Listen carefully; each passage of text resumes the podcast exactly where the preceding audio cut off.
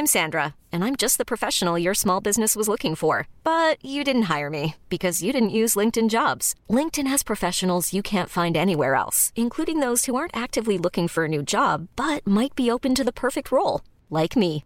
In a given month, over 70% of LinkedIn users don't visit other leading job sites. So if you're not looking on LinkedIn, you'll miss out on great candidates like Sandra. Start hiring professionals like a professional. Post your free job on linkedin.com/achieve today. Life is full of awesome what-ifs, and some not so much, like unexpected medical costs. That's why United Healthcare provides Health Protector Guard fixed indemnity insurance plans to supplement your primary plan and help manage out-of-pocket costs. Learn more at uh1.com. Whether you are a new listener or have been hearing me chat for over 600 episodes, I hope you know that I only promote sponsor brands that I truly love and use myself. And I think y'all know how much I love movement and adhere to the motto that movement is life. But what happens if your movement has maybe impacted your life? Products are aplenty to help you move and feel better, but I'm super enthusiastic to share one of my favorite product makers, Naboso Technology. Naboso's mission is for everyone to experience the enhanced confidence and quality of life that comes from optimizing movement, and they focus on the ground up. Every time you take a step, nerves in your feet send thousands of signals to your brain. Your brain then tells your body how to react to the surfaces you're stepping on. More signals to the brain and body mean stronger feet, better balance, and the ability to move and feel your best. Naboso has so many awesome products to choose from. My personal favorites are the Neuroball and mats designed to stimulate the nervous system and enhance movement. And I also love their toe separators called Splay, which are easy to use and wear with shoes. Find out more at naboso.com, Naboso.com, and use code LITYOGA for 10% off your order. Good movement, and welcome to Redefining Yoga, a Lit Yoga podcast, which is designed to investigate all aspects of the modern evolution of yoga from my background as a physical therapist and lover of movement. My mission is to help everyone find freedom through smarter and safer movement patterns, so together we can be uplifted, benefiting all beings. Welcome to Friday with Friends. I welcome with joy and enthusiasm my sweet friend, and someone who I've had on the podcast already, Dr. Alexandra Solomon. She is a teacher. She happens to teach where my daughter goes to school at Northwestern University, and a therapist and an author of 2 books. She has become one of today's most trusted voices in the world of relationships, and her work on relational self-awareness has reached millions of people around the world. Dr. Solomon is brilliant at her work, and she talks about relationships. What is relational awareness, and how do we improve it? How do we capitalize on our relational superpowers? And so much more. She also reveals something that she discovered on a retreat of mine that she joined this last spring, which was amazing to have her there. And it really has to do with our relationship with our body and how all of it, our relationship with others, whether it's an intimate relationship with a partner or a parent, and our relationship with our body helps us further and deepen our relationship with ourselves. And this, by the way, is a lifelong journey. We just want to be open and curious and compassionate. And Dr. Solomon's going to tell us how. So please enjoy my conversation with her. Welcome, Alexandra. So thrilled to have you back on. This is your second time with me on the podcast, and of course, we spent some time together this spring on my retreat, and thank you so much for taking the time to be here. Do I get to be officially considered a regular now on your show? Yes, I think so. Coming on twice, there's not many people who get double, get in the, more than once. So yes, right? You can become. Yeah. I'm sure you'll be a regular after this one. That's right. And and the thing that's happened between my first time with you and this time with you is exactly as you said. I got to spend a week in Costa Rica with you, which was just like, I can't even think about it without tears coming to my eyes. It was seriously so magical. Well, thank you. And I'm sure when we start talking about love and self-love and body, I'd like to kind of, circle back into this, like why it's so magical to do something like that. But I want to launch right off. I have a little clip from your website I want to read to as an introduction for anybody that isn't yet aware of you, you powerhouse. It says on there, research has shown again and again that the quality of our relationship is the most salient determinant of the quality of our lives. Yet few of us have received the relationship education we need to create relationships founded in curiosity, authenticity, and integrity. The research is clear. Our relationships are the biggest determinant of our happiness, yet we're never taught how to do them. So you also ask on the website, are you relationally self-aware? Mm-hmm. Can you explain what that means, why it's important, how we know if we are or aren't, and how to improve that awareness, since we know this is such a huge feature of our own happiness? Right, right. Okay, so, you know, relationships come, there's all different sorts of relationships. Obviously, I tend to spend most of my time talking about our intimate partnerships, our dating lives, our sex lives, our marriages. But of course, this, you know, everything we talk about in terms of relational self-awareness shows up in our friendships, in relationships with colleagues, with our kids, with our parents, all of that. But basically, I spent my career moving between academia and research and clinical work and sort of translating all of that to the general public. And the thing that I realized was coming up again and again is the through line was basically that it all starts with us. It all starts with the relationship we have with ourselves. That becomes the foundation for our relationship with everybody else. It becomes how we tend to ourselves, how we relate to ourselves, becomes a pair of glasses through which we experience our intimate partnership. It becomes the foundation of our distortions, like all the ways in which we distort and get it wrong and misperceive and amplify and ignore, you know, what the other person is doing. So relational self-awareness is basically a set of skills and practices and tools and a commitment again and again to looking at what gets stirred up inside of us, because otherwise we end up getting stuck in cycles of blame, especially in our long-term intimate partnerships. It's so easy to point our finger at our partner. This would be different if you were different. I wouldn't get mad if you wouldn't do this. Or it's really easy to get lost in shame, like just blaming ourselves for all of the problems in our relationship. And so when we learn to practice relational self-awareness, we can start to widen out the lens and start to look at the dynamics, the dances, the choreography that happens in the space between ourselves and our intimate partner. And so say someone's interested in doing this, and I love that you acknowledge, like, this is not taught to us. In fact, what we're exposed to / educated about is this fantasy land, or as you reference on your website, like fairy tales. This is what we've been told, where there's no conflict, everyone gets along, even if their backgrounds were maybe not so lovely. And how does one at any age start to become self-aware enough to notice that the same kind of triggers or reactions are happening? Obviously, it's really important in an intimate relationship, but also with friendships. Like, if the common thread is that all your relationship ends a certain way, or your friendship don't progress in a certain way, that's when we start to think, like, maybe it is something we're doing. And we can, how do we best, like, observe that, like you said, without blaming, right, but noticing and then changing it? Because it's been modeled for us. Perhaps we've been conditioned based on our own, background and history. But what are some kind of first steps? And I know none of these are easy because it's always hard when you're going against your kind of path of least resistance. Yeah. And going against the culture, like, that is right. One set of messages is about the fairy tale that, relationships shouldn't be work. Couples therapy is only for people who are on the brink of divorce. Like, if it's not easy, something is wrong. You should want to have sex all the time, like whatever, like this sort of like romanticized myths of how relationships should be. That's one set of myths. And then there's like I have been struggling a lot with this lately, an interesting like subcurrent right now that I think is a side effect of social media and the fact that there's just so much relationship content out there on social media.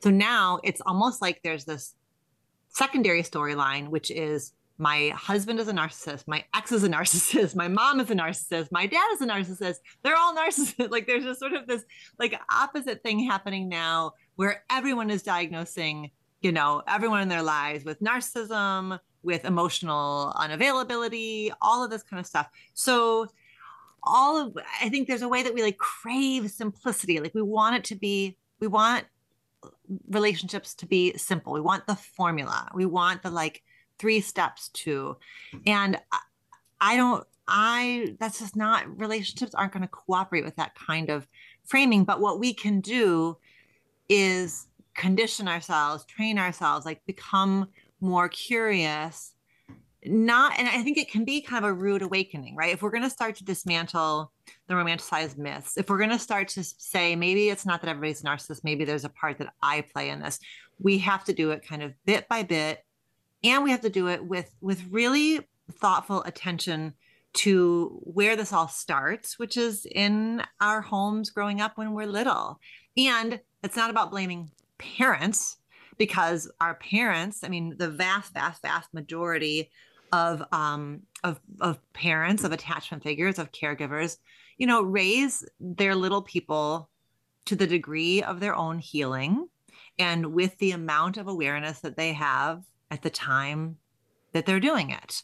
So it's not going to be another one of these things where we say, I can't have a healthy marriage because of what happened to me in my childhood. It can't be like, we're not going to offload it there, but we are going to look to the past to understand the role we played in our family, the patterns that we observed in our family growing up. So that's really the heart of relational self-awareness, is understanding that we are shaped by those early experiences. We quite literally come to know who we are, like the self, our very self is formed like in that crucible of our, you know, what I call like the original love classroom, like the family system that we grew up in.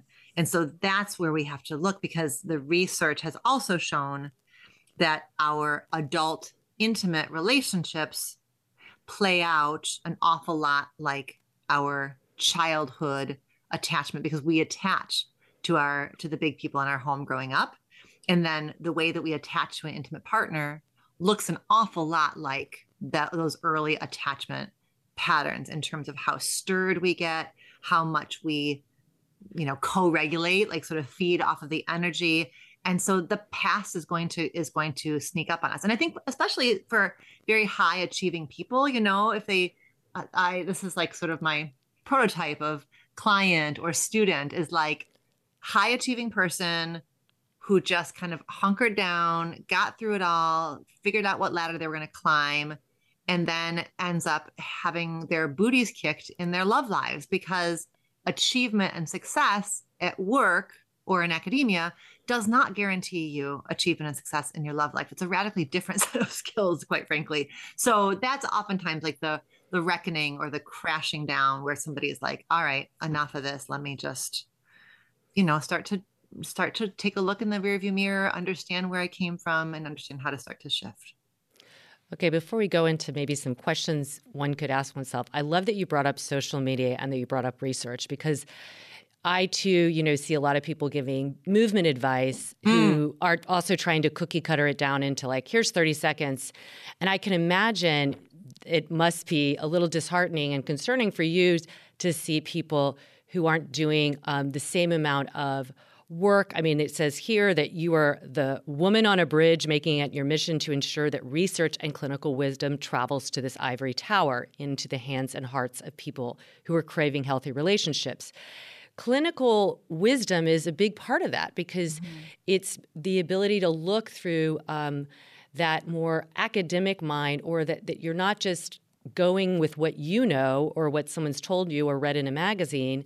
And I'm not saying everybody's doing that, but it is really important for people who are listening that you do seek out the professionals who are actually studying this and have studied relationships and personal growth and psychology. So can you talk a little bit about how you bring in the clinical wisdom and how it informs what you offer to people? Mm-hmm. Yeah, I think that what I would want someone to know is that if you have found yourself a set of folks to follow on Instagram, for example, where you're getting these like kind of daily bits, I think I would want somebody to use that to supplement, like as a little supplement or a daily dose or a micro dose or an idea to chew on, that supplements either a longer term therapy relationship or a longer term practice that has to do with journaling and self-reflection or working in community with others in deeper, more ongoing conversations because of that sort of cookie cutter. I mean, and you and I are similar in this way, kind of trying to figure out how do we export things that are high quality while honoring that there's so much more complexity.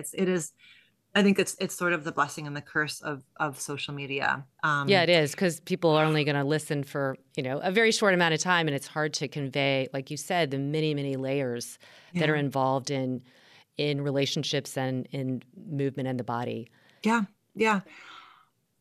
And those little doses and reminders and adjustments and tweaks are really important. So I think that would be the first thing is for somebody, I would never want someone to think their whole healing journey can come from just, an Instagram feed and that it's lifelong. Right. And that, I've been a therapist for well over 20 years. I was a therapy client before I was a therapist. I was a reader of self-help books, before I was a therapy client. So it's like a lifetime, right? It's a lifetime of unpacking, and we aren't ever done, and we don't have to be done, because whenever we reach something that feels like a new layer of insight and we're watching ourselves behave differently in our relationships, I want us to celebrate that and savor it and notice that we aren't as reactive as we used to be. We know when to pause a conversation in a way we wouldn't have before. I want us to celebrate all of that while knowing that then there's going to be something else, either an unexpected challenge like a job loss or a scary health diagnosis or a pandemic or something, like that, or even something normative like menopause, like launching a kid, like, a kid becoming a toddler becoming a kid becoming a teen. All of that stuff awakens new stuff, right? Like just as a little example, like when I have this memory of when our daughter had her first day of sixth grade. So her first day of middle school, my husband and I walked her to school that day, and she headed off into the building, and I started crying so hard on the way home. Like not just like, oh, what a tender moment, our baby's in middle school, but like what Oprah would have called like the ugly cry, like just really crying. And my husband was like, oh my God, what is going on? And it was just a moment of me blurring my own experience of my middle school, which was god awful, with her. Like I felt like I had just sent her into a war zone. Like was what it felt like inside of my body was like, how could I do that to my daughter? How could I let my little girl walk into a place as awful as a middle school, And so even if we're like, you can't be done, because there was that new layer, that new memory, or that like time warp of my past and her present that was evocative and inside of me. Oh, I love that example. I've had a couple of those myself and I think, it's an interesting, like just observation for civilization to, as parents raising children, and both are growing, both are evolving. We're hoping, but to think about like, we're just big kids and we're a little ahead of the game, but we're still got, there's a lot to do. And that's, I think we have to keep remembering that as parents, like, and I think when our kids, it's actually easier in some ways when our kids get past that idolization, when they actually look at us as humans, and then we can let down, not that we wouldn't before, but I think then we can show them we're also on this journey and, let's help each other out in ways. And I'm also going to get upset and I'll apologize when I'm not acting as well. And I don't have too many memories. I mean, I love my parents. My dad is exempt because he never really got mad at all. But I don't ever remember my mom really apologizing. And I have known, like, that is something that I've really had to work on with in my relationship with my husband. And I think this is, you know, we could go on a tangent about that. But it is, it's very hard when you're I think whether you're high achieving or not, whether you're just attached to being right, it's really hard to apologize. Why do you think that is? I think it's pretty universal. It's pretty universal. I agree. I mean, it continues to be a growing edge for me. I know for me, my struggle with apology is I get very confused inside of my heart, inside of my body, the difference between making a mistake and being a terrible person, you know, that's, or not even a mistake, but just like doing something thoughtless, you know, being impatient.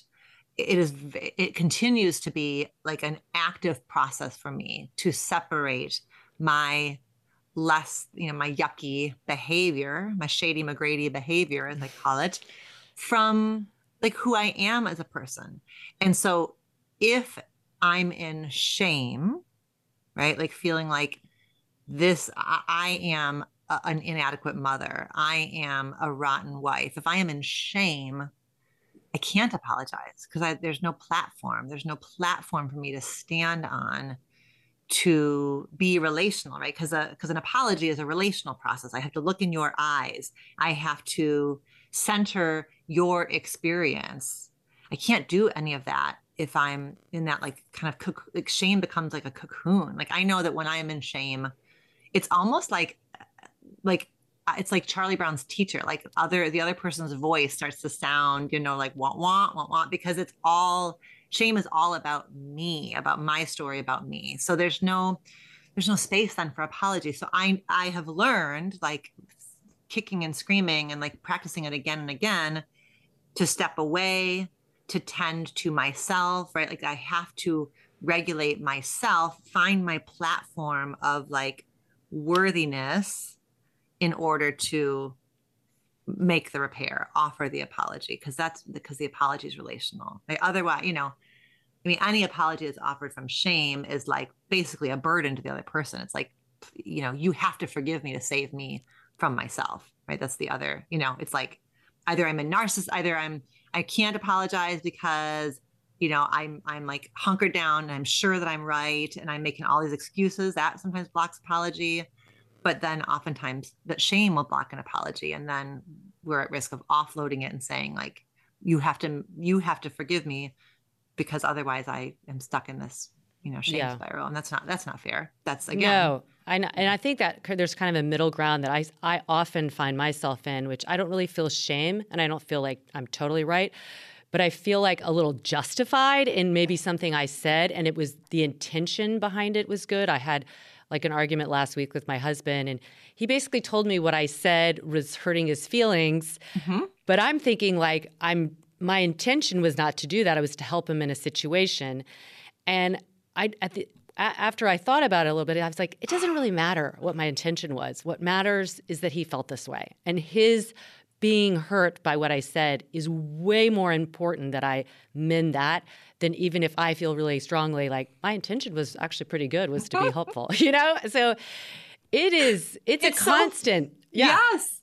Well, that whole intent versus impact, that is just...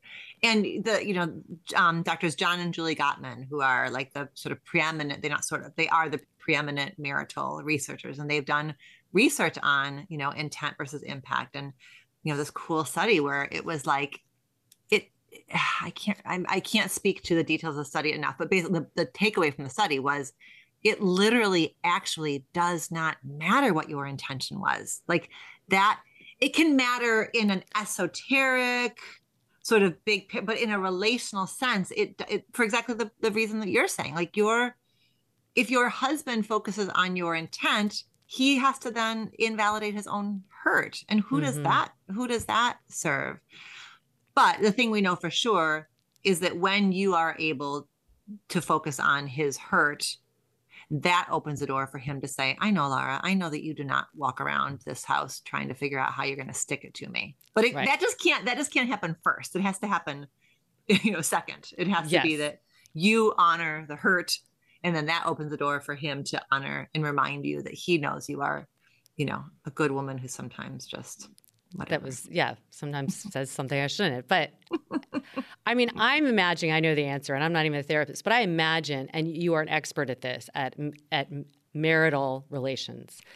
Is there any other relation that is as significantly impactful to our growing as individuals and understanding ourselves as being in a marriage? I'm thinking parent-child, but there's just that generation and all those other gaps. Is there anything else? I mean, is that why working in marital counseling must be both exhilarating and exhausting because it's so complex? Right. There's certain, I think you're really right that the parent-child relationship is hugely formative and the parent-adult-child relationship is really significant, but oftentimes we don't have the same kind of structures in place to do that work to kind of heal the relationship, as adults with our own parents. So in that way, a marriage, an intimate partnership is just so all encompassing as well, right? It has all the elements of having to navigate domestic life, which is on the surface about, putting away groceries, but underneath about gender and power and recognition and validation and, family of origin wounds and da-da-da. So it's just, I think that you're exactly right. That in a marriage, there are just so many touch points, so many opportunities to be why the hell am I reacting the way I'm reacting? And what is it about this moment that has me so triggered? So in that way, it's quite evocative. And the stakes, are so high because it is chosen, especially today. We choose our marriages much more than, I have more freedom in my marriage than my grandma had, So I think there's something about kind of how chosen relationships are, even though unraveling a marriage and going through a divorce is obviously hugely significant, which is also why the stakes are high because the consequences of it not working are high. And we want so much from our marriages, right? Much more than what my grandma wanted from my grandpa, Mm-hmm. Yes, you're right.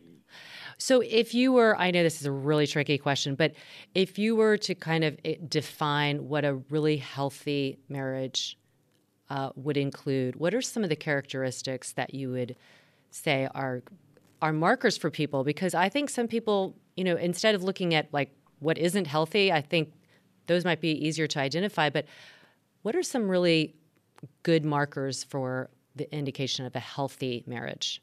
That doesn't mean it's not going to be hard. It doesn't mean it's not going to have its ups and downs, but healthy as in strong and is going to be working together to be your best individual and collective selves. Yeah. I think one is an ongoing commitment to being curious about how each of us is evolving rather than threatened by it. It's a hard one, but that's a big one because a marriage is dynamic because the two people in it are dynamic. So then as my husband changes, I've got a choice. I can either be well, that's not how you used to be, or I can be oh, wow, that's not how you used to be. What's going on? How do I get to know it? What's the story I make up in my own head about it? What scares me about it? What intrigues me about it? So growth, being able to be curious about growth is a really big one. I love that. It's huge because you hear about all the time. I see this all the time. People get into yoga and they maybe go into a teacher training and and all this stuff happens. And then I just know enough of them. Not everybody, of course, but just a percentage end up getting divorced. And it's not getting into yoga got them divorced. Yeah. But it's the fact that they were growing and changing and being curious and evolving and their partner wasn't. And they're either partner was threatened. Threatened, exactly. Because it's here's this new person and instead of being wow, this person's really happy, but happier in a different way or passion in a different way or changing priorities or whatever it is. Yes, threatened. Yeah. Mm-hmm. It's very interesting. So I think it's true, like individually we have to always be curious to grow and then support our partner on that and not be threatened by it. One last thing. Go ahead. I have compassion, like as deep as the ocean, for what it must feel like. I'm painting a picture now of a man whose wife has been perhaps home raising kids for a number of years. Now she finds Lara. Now she's, on this path. And so I can imagine these tender as hell stories inside of him, which is, as she gets stronger, as she gets bolder, as she takes on leadership roles she hasn't had since before we had babies, am I going to be enough for her? That's the heart of it. Inside of his heart is a deep fear that brings tears to my eyes about she is going to leave me. If she doesn't need me the way she used to, if she starts to judge my body in a way she used to not, like, who am I? If she is strong and vibrant, who am I to her? And am I going to lose her? And that, especially for a man, to sit in that vulnerability, to even imagine it, right? When we have not, we train, by the time boys are 3, we touch our boys less and we talk to our boys less by the time they're 3 years old. And so then we wonder why they grow up and become quote unquote emotionally unavailable men, or men who define themselves through their work or their paycheck. Like, of course they do, because that's how we raise them to be. So can that moment of what feels like a threat, I'm threatened by my wife's, changing physique, vibrant nature, can they have support to touch the core of, I'm afraid she's going to leave me. I'm afraid I'm not enough for her. And can that get verbalized? And then the whole thing changes. Yeah. But if all he does is cross his arms and say, here you go again, another yoga, another this, then of course it's going to erode everything between them. Of course. And that always, on the flip side of that, I feel not good for those couples, but it always makes me that much more grateful for my husband, who has witnessed me change so many times and been my biggest cheerleader. Not like, you can't do that. You can't go to Costa Rica. Just been like, the only time he said, I don't think that's a good idea, was when it really was going to somehow impact our plans or our family time. But he is, it does make me feel I need to make sure he always knows how grateful I am for that, because it is for men and women. But you're right, because of the conditioning men have gone through to be in that vulnerable space and be able to say, look at you fly. And I'm so, so wonderful. Mm-hmm. And I trust that I am enough as I am, that you're going to keep on loving me, that you're going to fly and you're going to come home to me, because I know who I am as the man in your life or the person in your life. Yes, for sure. Yeah. Oh. Yeah.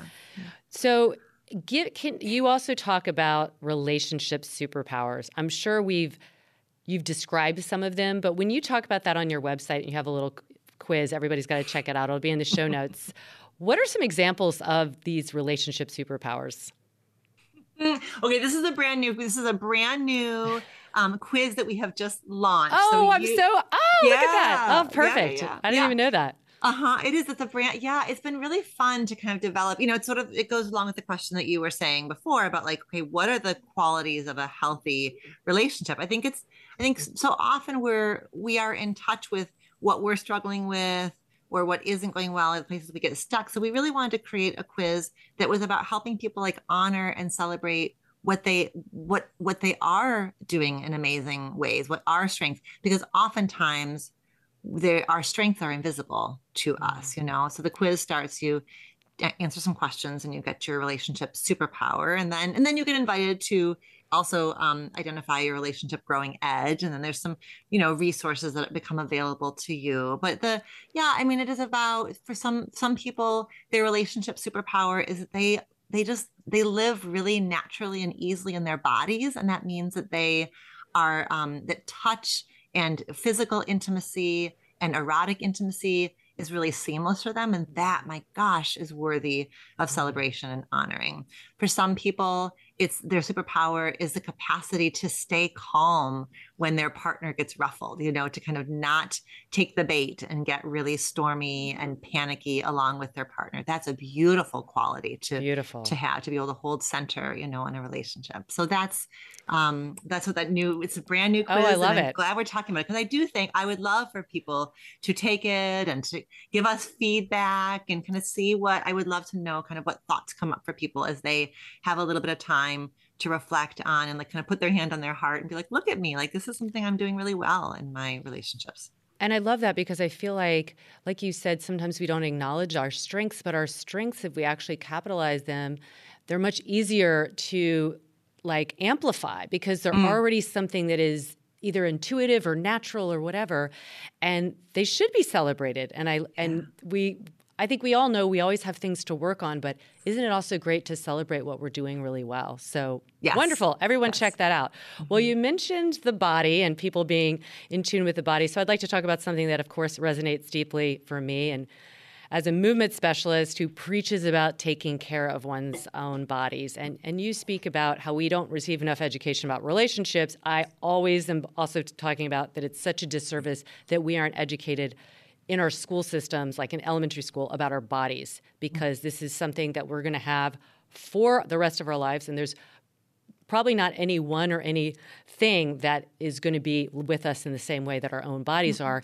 And yet it's a mystery. It's a mystery for a lot of us. And there might be shame involved. There might be just like strangeness or just a disconnect. And so on your website, there was a quote that I just loved, and it said, this is by Hillary McBride, who must be another psychologist, a doctor.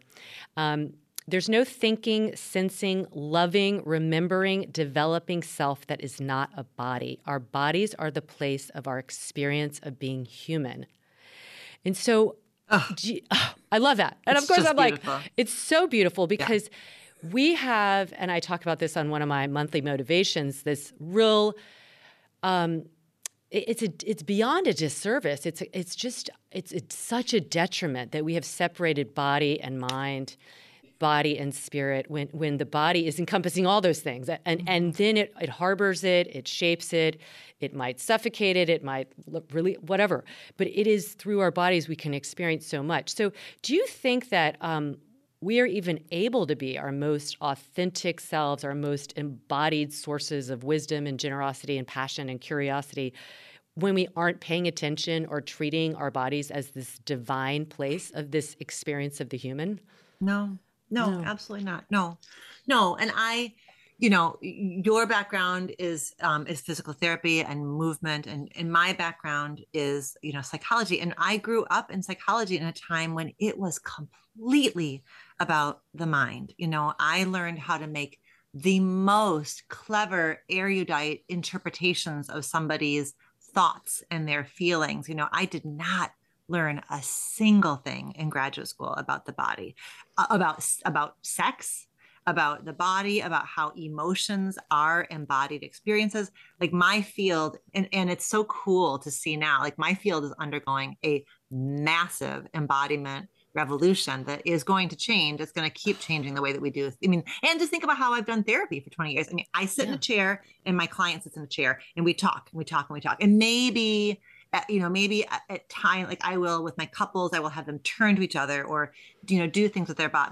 But that is less of the time than it should be, given all of the science that is coming out about trauma and bodies and, you know, just all of it. So we are in a new phase, in a new revolution that is being, frankly, led by women and people of color. And it is sort of like the decolonization also of my field in all kinds of exciting ways. But no, I know it to be true. I knew it to be true, you know, when I was, I wouldn't be able to say this without getting tearful, but when I came to Costa Rica on your retreat, you know, it was my first, I've been a total like group fitness gal my entire life. I love group fitness. And in the pandemic, you know, I lost access to group fitness in every way. And was still, even in April when I came to you, was still just kind of finding my way back into group fitness as a community or as a possibility. And it was on our second day of yoga. I remember exactly where I was standing. I remember exactly the pose that I was in. I said out loud, oh, here I am. Mm. Oh my gosh. Mm-hmm. Yeah. And that was how it felt. Like, it wasn't, here's my body. It was, oh, here I am.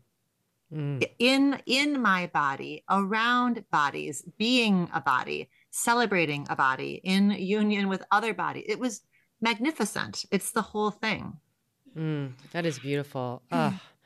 So what recommendations, I mean, I know what I tell people, but what recommendations do you give people to better connect to their bodies, to better show up with this sense of confidence and clarity in their bodies, in themselves, and then how that could eventually impact their relationships? Mm-hmm. Mm-hmm.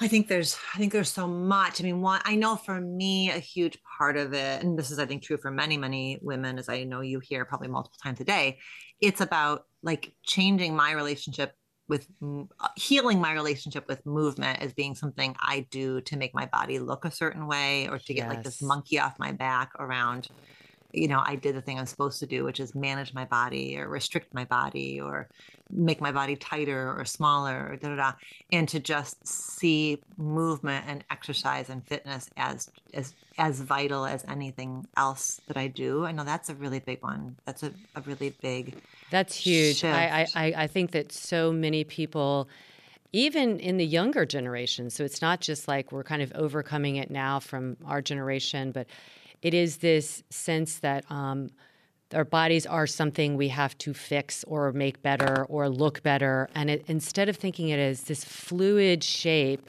that don't we want to feel a part of? And like you said, oh, here I am, like feeling it without judging it, without picking it apart. And of course, the messaging, I'm sure there's some science behind this, but the messaging, just like there's how many episodes of violence you see on TV by the time you're whatever age, the amount of times we see something where somebody's trying to fix their body, lose weight, look this way, has got to be just, I mean, saturating our poor nervous system. Right. And do you think for people, it's just a matter of starting to reframe it like moving my body is healing myself? Yeah. And that's, I like that. Yeah. Mm-hmm, mm-hmm. Right. I move my body because I am my body. Like, this is what it means to live in a body. This is how I celebrate being in a body. And yeah, making the connections. I think like when you know, like having that felt sense of when I have moved my body, I feel clearer. I feel more patient. Like, making that connection and like landing it, like knowing how the body feels if it hasn't been moved in several days, you know, and like landing that feeling and contrasting with the feeling of when I am engaged in a really regular practice, like that. No, I think the noticing, it starts with noticing. And on that, this will be my final note, because I know we could talk forever about, there's so much more, your two books, et cetera, sexuality, everything, but journaling.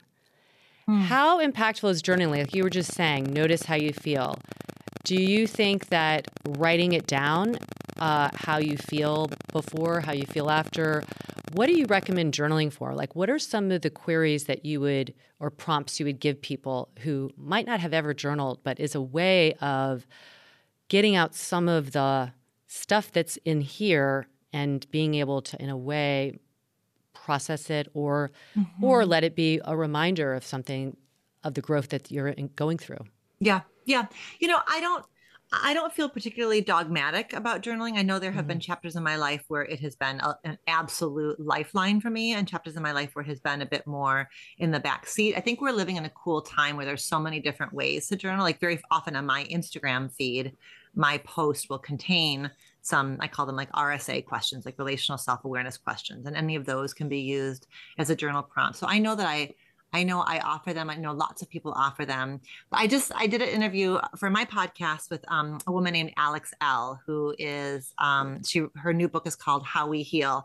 And she's a huge, I mean, her whole work is around healing through journaling. So this is a real centerpiece for her. So it's interesting to hear her take on journaling. And she teaches people how to heal through journaling. But she shared something that I had never thought of in this way, which is she's now talking a lot about about talk journaling. So she has people go for a walk and start like a voice memo on their phone and just talk something through to their phone, which is a lovely way. I think sometimes it's the writing maybe like brings back painful memories from high school, you know, or it feels unsafe. Like, I don't know who's going to look at this, or it feels laborious. So I want people to have permission to have, sometimes people like to have a locked file on their computer. Like there are apps that you can use that are sort of locked and private, where you can type instead of write, or this idea of talk journaling, where you're just talking into your, making a voice memo for yourself, and maybe you come back to it later. So I think that's really permission giving. So I think that's the biggest thing. It's just permission giving rather than prescriptive. And I like how you said, like, there are going to be times where it might be more, I'm the same way. I'm not a journaler per se, but there's times where it has really benefited me when I was processing something, especially when my kids were little and, I was having some kind of moment, and I just like to write it down. And in a way, it's very interesting to read it back, because I don't even, I can remember it viscerally, but I can't relate to the things that I wrote. And sometimes that's going to be beneficial as well, because you can see how your own growth happens. That's right. Mm-hmm. All right. Speaking of your podcast, can you just tell everybody where they can find all of the jewels that you offer, your website, your podcast, Instagram, et cetera? Mm-hmm. Well, the easiest, the sort of hub is dralexandrasolomon.com. So on the website, you will find a blog. There's probably well over 100 articles at this point, relationship articles. It's a searchable blog by topic. You can find links there to social media. Instagram is dr.alexandra.solomon. And you can also find the podcast on the website, or the podcast through reimagininglove.com. And you can also listen to the podcast wherever you get your podcasts. And we launched it just about a year ago. We're about 50 episodes in. And it's a labor of love and a labor of creativity, and such a wonderful opportunity to get to know new people and create content in different ways than I ever have before. So Reimagining Love is a place where we're working on all these different facets of, it's just of being a human in relation to other humans. We're largely talking about intimate partnerships, but we've done episodes on parenting and on friendship and body image and racism, so but it all comes back to just expanding our experiences of ourselves so that we can create relationships with others that feel nourishing and beneficial. Well, I love it, and I love you, and thank you so much again for coming on today. Everyone, this is just such a treat, and I'm so grateful for you. Thank you, Laura. Thank you so much for having me. Thank you, and for everyone out there, I love you, and I'm always pulling for you.